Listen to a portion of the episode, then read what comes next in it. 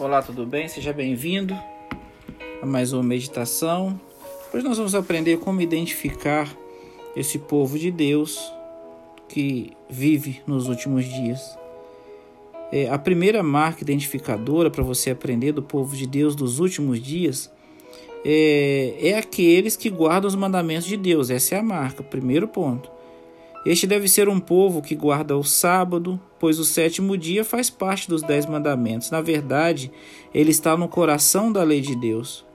Lemos sobre este povo em Hebreus 10,16 que diz assim: Porei no seu coração as minhas leis e sobre a sua mente escreverei. Você deve ter ouvido alguém comentar que Jesus é, é, veio para anular os dez mandamentos. Já ouviu isso alguma vez? Que ele veio para é, estabelecer um novo concerto entre Deus e seu povo. Estamos agora vivendo debaixo é, do novo concerto que Jesus estabeleceu. E o verso que acabei de citar faz parte desse concerto.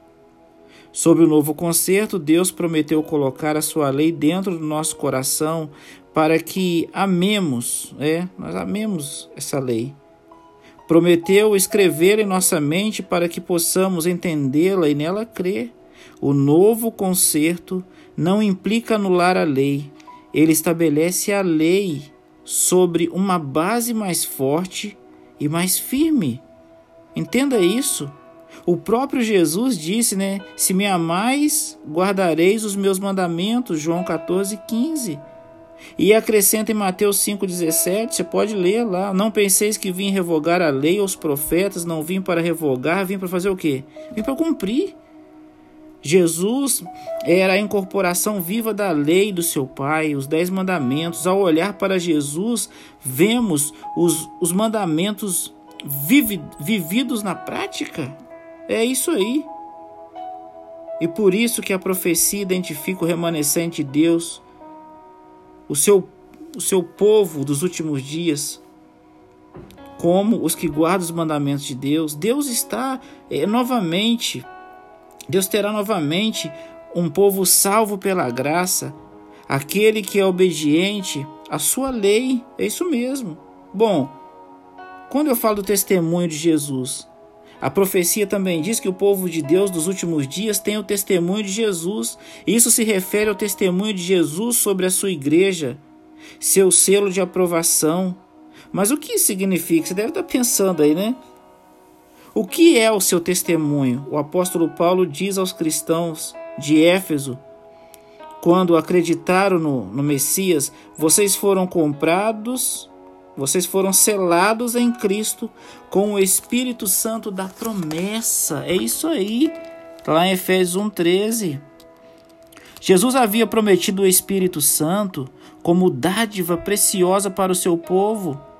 Quando eles o receberam, Jesus se tornou é, um selo, um carimbo de aprovação, afirmação, é, confirmando que esse povo era seu. De fato, é como se Jesus estivesse apontando para a igreja dizendo: Este é o meu povo verdadeiro. Vejam, eu dei o Espírito Santo para eles. Paulo também escreveu sobre, sobre isso em sua mensagem aos Coríntios. Ele disse: Porque em tudo fostes enriquecidos nele, em toda palavra, em todo conhecimento, assim como o testemunho de Cristo tem sido confirmado em vós, de maneira que não vos falte nenhum dom, aguardando vós a revelação do nosso Senhor Jesus Cristo. A igreja de Corinto tinha recebido o Espírito Santo. E isso era evidenciado pelos seus dons espirituais. Paulo menciona especificamente os dons da palavra e do conhecimento, embora, embora eles também tenham recebido outros, não faltava nenhum dom para eles. E note, ele diz isso. Isso era o testemunho de Jesus, sua confirmação ou selo de aprovação. A profecia de Apocalipse 12 sobre a igreja dos últimos dias é semelhante, mas o sinal mencionado aqui é ainda mais específico: o testemunho. pelo qual Jesus identifica o seu povo dos últimos dias não se refere aos dons espirituais, não, olha só, nem em geral, mas ao dom de profecia em particular. Vemos isso em Apocalipse 19, 10. Nessa passagem, para você entender, vemos que o testemunho de Jesus é o espírito de profecia. Deus guiou a sua igreja do Antigo Testamento com o dom de profecia. É isso mesmo, guiou sua igreja do Novo Testamento sobre esse dom e prometeu fazer o mesmo na grande crise dos últimos dias. Temos, portanto, os sinais claramente visíveis que identificam o verdadeiro povo de Deus nos últimos dias.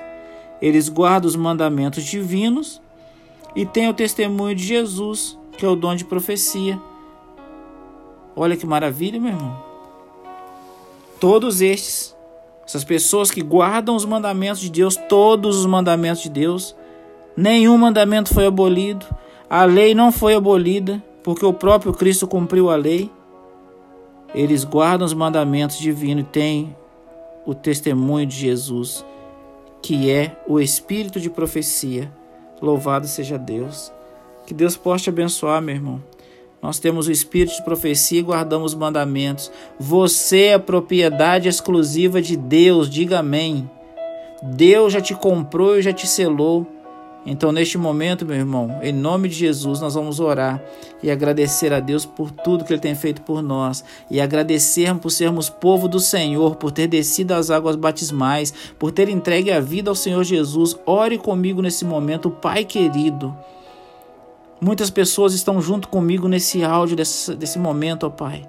Por favor, abençoe, derrame as bênçãos necessárias para que os seus filhos continuem caminhando. E acima de tudo, Pai, obrigado por ter selado a nossa vida, por ter mostrado que nós somos povo do Senhor, povo escolhido do Senhor. Fica conosco, querido Deus, perdoa os nossos pecados, nossas faltas, usa a nossa vida para te servir. Esteja conosco e estenda suas mãos sobre cada pessoa nesse momento.